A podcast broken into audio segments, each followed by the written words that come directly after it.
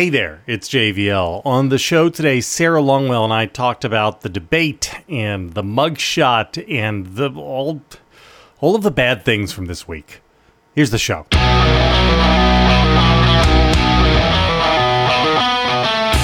Okay, uh talk to me about Scott a little bit because on the one hand he should drop out if we want to consolidate. On the other hand, his incentives are to keep running because he wants to be vice president, which mystifies me. Uh, but also because he only has one funder that really matters, which is Larry Ellison. And as long as, as Larry Ellison is going to pour Oracle money into this, then uh, instead of on his yacht, then uh, Tim is good to go. Is that a problem that you can't move him out? It is a problem. Um, I think it depends on what the dynamic, if there's any dynamic shift after this. I, I suspect there's going to be some toward Nikki. And uh, you're right, though, that he wants to hang in for the VP slot. And so I don't know that he gets out. Um, but he could bleed, like, he could go from. So his stakes were high as we articulated on Wednesday's show, because I thought he was best poised to move into the second place spot. Yeah. Along with Vivek, like it was sort of unclear uh, which way that could go. And the reason is, is is actually from an evangelical standpoint, he is the evangelical that seems to be the most of interest to the folks in Iowa. And so you're really at this point, it's all a question of Iowa, not everywhere else, um, because like Chris Christie's in second place in New Hampshire, and nobody thinks that means anything about the race. Right. Um, but if somebody beats him, or uh, you know, it becomes a two-person race in Iowa, that's sort of the the big stand. I don't think that happened for him, though. Right? I think that the opposite happened. I don't think anybody. I don't think any money's suddenly moving. I actually think Nikki's fielding a lot of calls from donors who are getting into their fantasy about like, okay, maybe this is how we Yeah. get the it. people who were looking at Glenn Youngkin a week ago are That's now right. thinking, maybe Nikki. she can do it. Actually. Right. yeah. And Um, her big stand on Israel against Vivek, I guarantee you, she is getting uh, she's getting calls from a ton of people. The foreign policy folks, like, there's just a lot of institutional donors who are going to really, really be amped up by what she said and putting that like pipsqueak Vivek in his place. They're going to love that, uh, and they are the donors are just a different breed than the voters. Like the voters, I've been very surprised by how much they are not that into nominating a woman, um, whereas the donors will like it very much. mm, Uh, and so, anyway, I think she's getting lots and lots of calls, and I think she'll get money to stay in. I think that Pence's money's got to dry up uh, at some point. But I got, you know, this is one of the weird dynamics of this race, which is both in Scott's case and in Pence's case too. Like he's just been around a long time, and there are donors who will fund him to be Mike Pence in this race, right? To just have his voice, even when people are booing him excessively because they think it's valuable. Just the way Chris Christie has a pocket of donors for people who think his existence in this race is valuable. I was among those people. Um, I think if we continue to see what that was, that's not useful. Um, so at some point, unless resources just continue to flow to everybody and everybody can hang into a lot, but like the donors are at least strategic enough to say you got to get out. There's got to be some consolidation. Uh, and it just wouldn't surprise me if people started to think the consolidation should be around nikki. Yeah, I mean the problem is that we're quickly going to be in a world where the top three candidates are Trump, DeSantis, and Vivek. yeah. No i think that's right. So, I mean, this is this is the world we live in. Here, I want to I want to bring something up to you because you you mentioned I talked a little bit about this last night with uh, Mona and Bill. Um, so Vivek got a lot of boos mixed with his cheers. Do you know who else got a lot of boos mixed with his cheers during primary debates in 2016? Donald Trump. Yeah I don't know if you remember this, but Donald Trump got booed for making fun of Carly Fiorina's face. oh yeah He got booed in South Carolina for saying that George W. Bush lied about WMDs. Uh, and all of those positions are now dogma right in Republican politics, right? They booed him a little bit at first, but the truth was he was where most of the, of the actual voters were, not like the elite types who show up to to debates. I think that's what Vivek did well. Um, like I, I think the truth is the Republican Party is clearly moving at the voter level, not the institute. You know, like Kevin McCarthy doesn't want to defund Ukraine. Mitch McConnell doesn't want to, but Republican voters are basically there. Uh, and not all the way, but that's, you know, they're at like 50 50 and it's moving in that direction.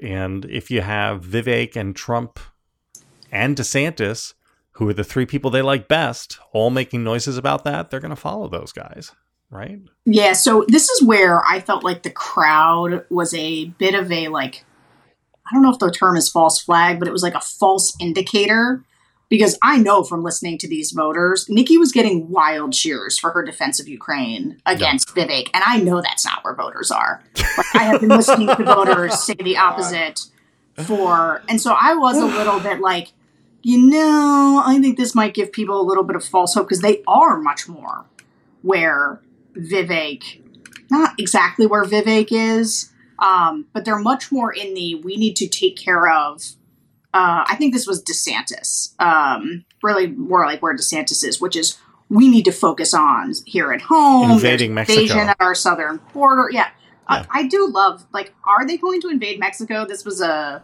seemed like a pretty big policy proposal to drop. Uh, sure did. Got no questions about it. This is in the same way that Vivek says this is fucking Bret Baier and Martha MacCallum, two of the worst moderating performances I've ever seen. Vivek says I'm going to cut the federal budget by 75%. And they don't ask a follow up question of, How? Sir, sir, 75% of our budget goes to the combination of Social Security, Medicare, and defense. Which of those are you going to eliminate? That means you need to eliminate two of those in addition to everything else in order to get to your reduction. Sir, which of those do you think that might be a piece of information that Republican voters might want to hear? But they just, you know, sat there and nodded along. Oh, that crazy scamp up there. My favorite part is when Bret Baier was like turned to the audience because the audience was rowdy and was just like, we just need to get through this part. Uh, yeah. And I thought that was a good uh like metaphor for the entire Republican project at this point, where everybody's we just need to get we just need to get You're through so this funny. part. but this part means a decade. it is a decade. It is. Uh, but the weariness of Baier, uh, especially because uh, it was funny though. Like the, the whole thing was so stupid, but there were some surprises. Mainly that like Mike Pence was the one who absolutely refused to follow the rules with the dinging, like that says your answer is over. Like he kept going over time and being very aggressive. And I was like, this is because Mike Pence speaks at the, sl- the speed of a turtle walking. And so he can't possibly fit his answers in within the ding. Uh, but he was like fighting. You know, they kept having to be like, Mr. Vice President. Uh, yeah, no, they were terrible moderators. Uh, and the questions, it's so funny how it's, you can just see the room of people who were like, you know, we need to ask some substantive questions uh, because we're we're substantive people. Mm. Uh, but you know, we need some for the people that aren't us, and that's why we're going to start with the Northmen of Richmond and end with UFOs. When Chris Christie was like, "You're going to give me the UFO question," I was like, "Christie, you sh- this is where you should yell at them." Like, yeah. Th- but he doesn't because people think that stuff is like cute. Uh, but it's so dumb. It was all it was also beneath. Uh, and anyway, I just I have I have so many thoughts about this debate. I have let me just run through, like give me all of them. Well, so, so some of it is don't hold is, back. Is that half of them were debating a thing that is it was like 2008 and nikki haley's talking about our debt you know i, I will say though I, I was revisiting some of nikki's answers and a bunch of them were good um, like good to me, to me, yeah. which uh, means bad for her prospectively in the nominating maybe, contest. Maybe, but like she, is, I don't know if you saw the Mona on Slack. Mona was so funny. She's like, I just assume that any answers that I think are good mean that the candidate is losing. yeah, no, it's a good thing to check our own instincts. But but her her answer on the debt, which was to say that both Republicans and Democrats were responsible, true, true. Uh, and I can sort of see their strategy session of we need to find a place to hit Republicans. Like everybody understands now that hitting institutional Republicans are good. Um, and so they picked that. I don't think they quite have the code down, uh, but it was it was absolutely correct.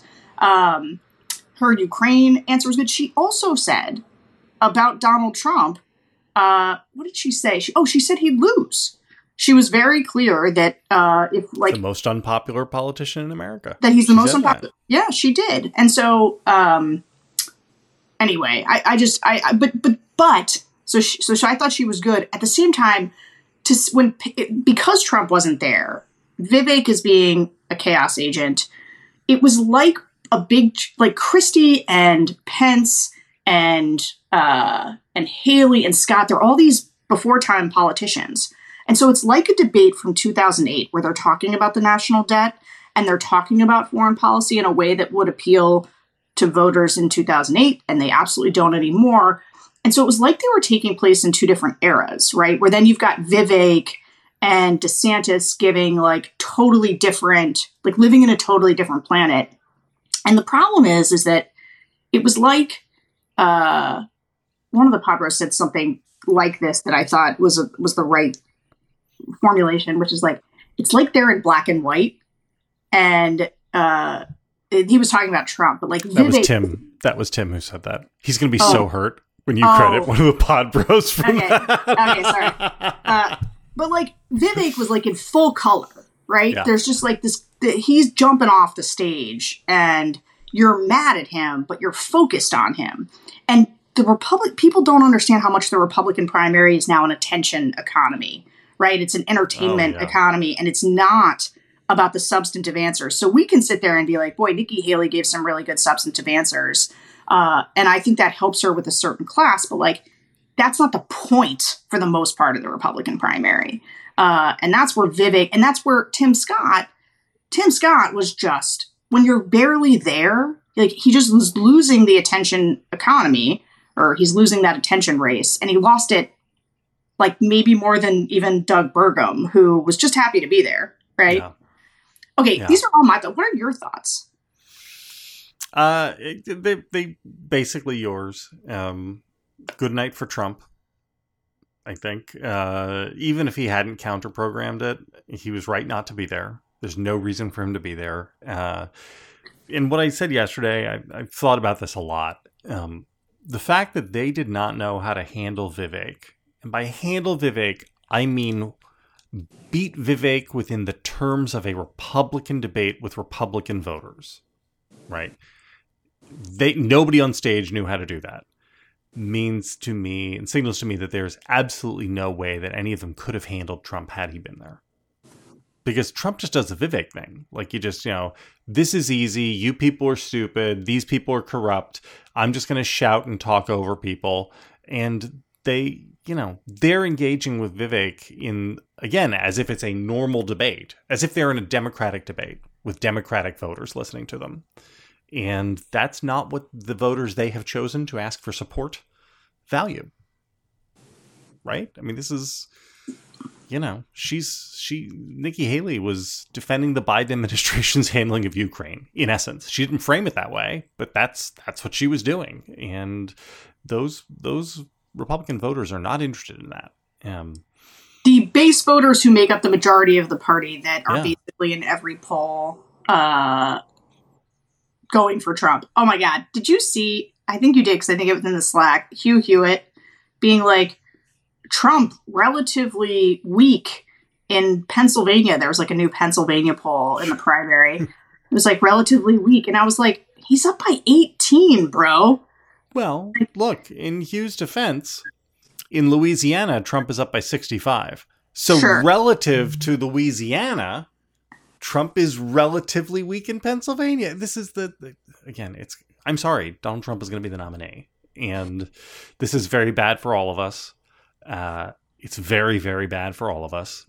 And Joe Biden and Democrats and independents and Republicans are going to be asked to play perfect baseball and hope that the price of eggs doesn't go up by a dime, and then that the turnout is good, and then that also uh, a couple of secretaries of state in purplish uh, states do the right thing in order to save democracy again. And you know what? You know what? What? I am sorry, but on November 8th, 2024, if Joe Biden has just been declared the winner, do you know who the front runner for the 2028 Republican nomination is going to be? Because Oh, I do. Trump? Donald Trump. Donald Trump. Yeah. Yeah. And this is, I don't know, like, this is very bad. This is why, you know, I wrote about this yesterday. What depressed me the most wasn't the bad things of the Republican debate. It was that the, there were some good things. This is not the case where, like, you know, voters just don't have any options. Like, there were, there were at least four, and if you want to be charitable, maybe five people on stage were all solid, plausible candidates for president whose politics might not be my politics or your politics, but are certainly at a, at a policy level arrayed very with good overlap with Republican voters. And those candidates are actively disliked by Republican voters. That's depressing as shit. Yeah. Like, I just, ugh. And and you know what? They they provide the illusion that the Republican Party that a normal Republican Party still resides in there somewhere, right? You're like because because people will it's it's just there's no way to get around it, right? Like I can't help but talk about Nikki Haley uh as because I'm like, oh well look, like but even if she gets even if every other uh, semi normie in the race dropped out and she were to consolidate all of it, she might break 20. Probably not. Probably No. lives in the teens. No.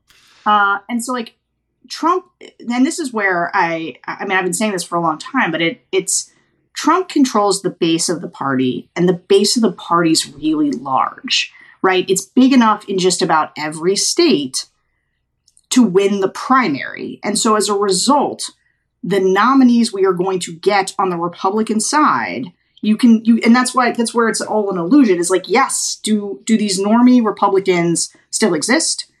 Uh, do they have that judgment and do they all do they go along with the crazy? They do, but like they exist, and that's why at the essence of everything that we do politically for the rest of our time, it is to move small margins of those people over into the only pro democracy party that exists.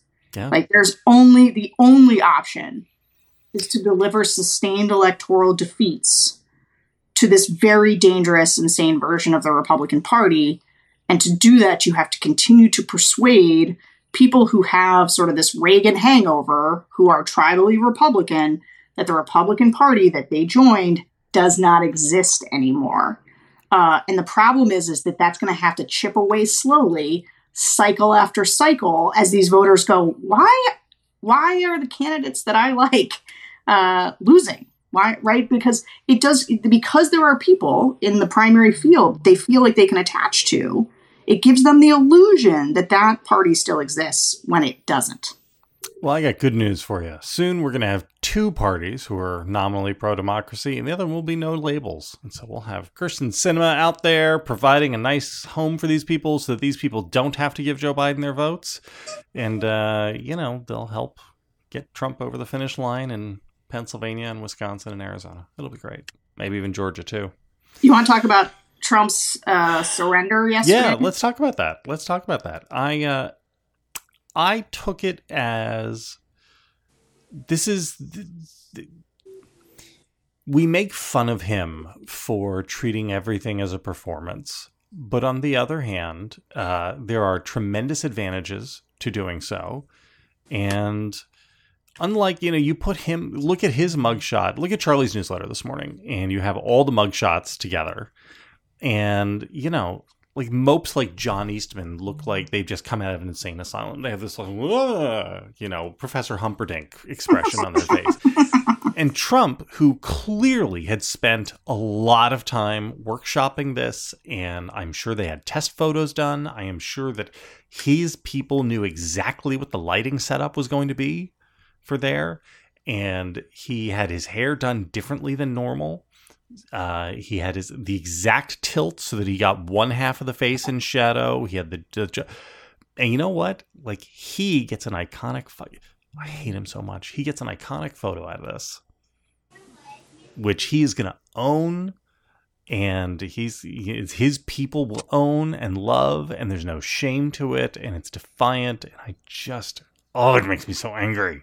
a 40 car motorcade or an 80 car motorcade. What was that? Yeah, Tim. Tim noticed. Tim was like, you know, I, Barack Obama went out to to shoot some something, and like it was like two Chevy Suburbans. Why? Why does this guy have like he's the fucking you know head of some petro state? It's really. What are your thoughts? Do you have? Well, I, so I couldn't Cheer tell. me up. I mean, well, Please cheer me up. well, that was especially bad because that looks like the state paid for it. Like that was like a Georgia provided. Unless he paid. Well, how would he do that? I, I mean, just that's like your tax dollars.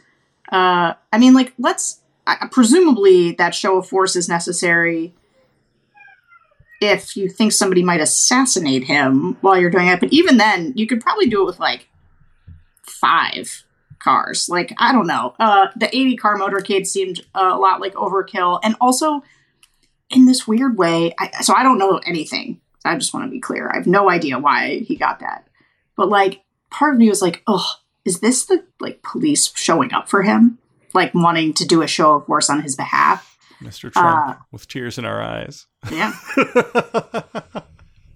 because this is it's an underappreciated sort of element that I I don't I don't think this uh, as I don't spend a lot of time fearing this, but I do sometimes worry about the level of Trump's support among rank and file sort of military folks. F- like this is why the FBI like the the FBI coming after him is so stupid. Like rank and file FBI agents are like kind of on Trump's side. Like Yeah. anybody anybody will tell you that there's a lot of love for Trump uh, within the rank and file of our police, our sheriffs, our uh, military. And so ugh, that was like my first thought when I saw it is like, oh, are they doing this because they like him? I don't know. Um, the whole the whole thing was again dispiriting, and that's even leaving aside the we've all absorbed the reality that like you know he was just arraigned for a fourth time. He's running for president. He's he's going to be the presidential nominee with four criminal cases hanging over his head, at least one of which everybody understands is a slam dunk. Right. I mean, the, the documents case is there is no defense on the documents case. There's no there's no There's a political defense. ambiguity. There's, I mean, I guess, but he's just fucking guilty. Like everybody, like he's just guilty. You know. Um.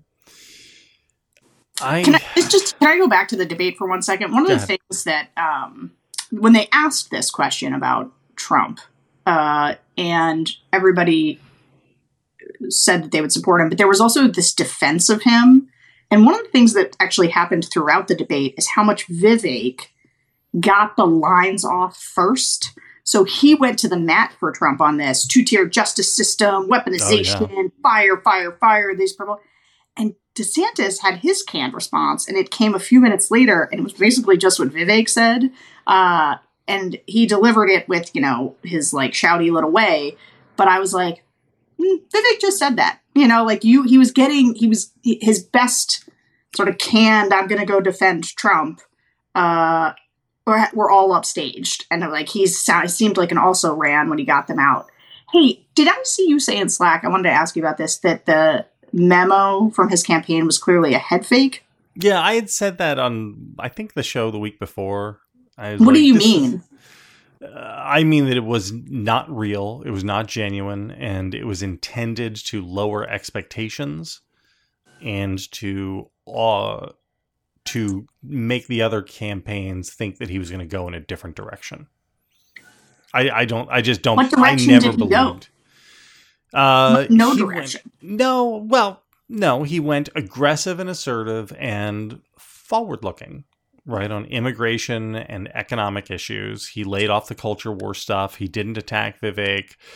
He defended Trump, but only sort of. Like, he didn't really defend Trump until he got pushed into it. He tried to be forward looking.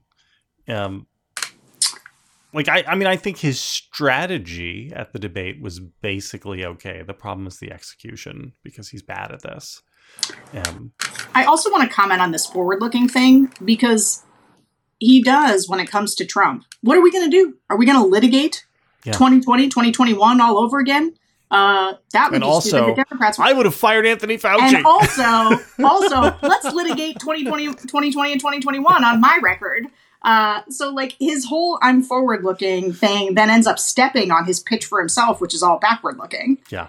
Uh, or his main critique of Trump. Uh, oh God, Anthony, you're fired. The I just Anthony, you're fired with the bobblehead. Yeah, his his bobblehead is uh crazy. he uh I you know the the more I've thought about DeSantis in the moment I thought to myself yeah DeSantis did okay. Like again no didn't hurt help himself didn't really hurt himself. I don't think that works for him. He needed more. The more I've thought about it the more I, I actually don't think he did very well. Um like he didn't blow up on the launch pad but it wasn't great Bob It wasn't great. It was not what he needed to you know, propel himself forward. Like a, even if he did no harm, like the people who were already there for DeSantis might stay there for DeSantis, but also, you know, they might get a little wooed by Vivek. I'm not sure. I can't tell whether he's just going to stay the same or go down and get chewed into by Vivek, but either way, I don't think he goes up. Have you have you done any more focus groups since you and I talked last time Been a couple Yeah. So they did one yesterday. They did one yesterday uh, that I have not watched yet. Uh, that I'm actually frantically trying to uh, find. So in the group, hmm, must have been a weird group because I just got the, uh, you know, one person thought uh, that Mitch McConnell's a RINO. That comes up in a lot of focus groups. I'm just looking at the the chatter. Uh, yes Mitch Uh, McConnell RINO totally So that that scans so I was asking who do they think did well, uh, and few Ramaswamy, few DeSantis. Tim Scott got negative reviews for not saying or doing much during the debate. Haley got a free shout out in the very beginning. One person likes Asa because he stayed out of the fray and just answered the questions.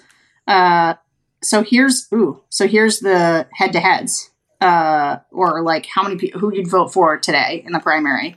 Trump four, DeSantis two, Asa one, Vivek two. So, uh, which, you know, in the focus groups, which you cannot treat like polling. right Um, but so the Asa one means that like there was a, as there sometimes is, not often, but about half the time, there's like a very outspoken normie in the group who either likes Christie, Pence, Haley. Like you show one person will like one of them. right Trump usually gets half or more of the group, sometimes sometimes clean sweeps. Uh, but in this one, both DeSantis and Vivek are getting two. Um, and like, I guess What's your screen on this? Was this Biden to Trump or two time Trump? this is two time Trump, Okay. two time Trump. Um, Sorry, Biden to Trump. I Yeah, yeah, Biden. yeah, yeah. You know what I mean. Um, okay. so I have to go watch it to get. Uh, I will have to go watch it. Um, but we just wanted a quick gut check, and it sounds it's just like it's nothing earth shattering. Like uh, it's exactly what you'd think, except um, I mean, I think it is notable, and this has been happening now a little bit. Is there are these groups where Vivek is starting to just be on par with DeSantis in both people's impressions of him and like they're they're Vivek curious. You know, they talk about Vivek the way they were talking about DeSantis like ten months ago.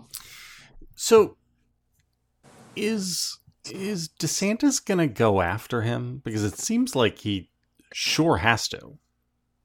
Well, that's why I was asking you about the memo because the memo was very clear that attacking Ramaswamy was the play, and DeSantis did DeSantis wait- no, he waited. He waited to get a question. He delivered his answer, and then otherwise didn't engage. Yeah. He didn't Yeah. do any of the. I was mentioned in that answer because he wasn't mentioned, uh, right? And like he didn't fight for time.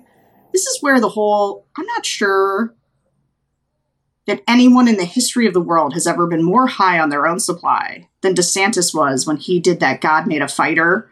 Uh, and watching that guy swivel on his neck to see if other people were raising their hands before he did was the most pathetic display. And the thing is, is like that happened fast, so I'm not sure. Not sure if his voters clock that, but it's just like his Ukraine answer. It's just like his Trump answers. They are weak and cowardly, Hey again, it's JVL. The conversation goes on from there. If you want to hear the rest of the show, head on over to Bulwark Plus and subscribe. We'd love to have you.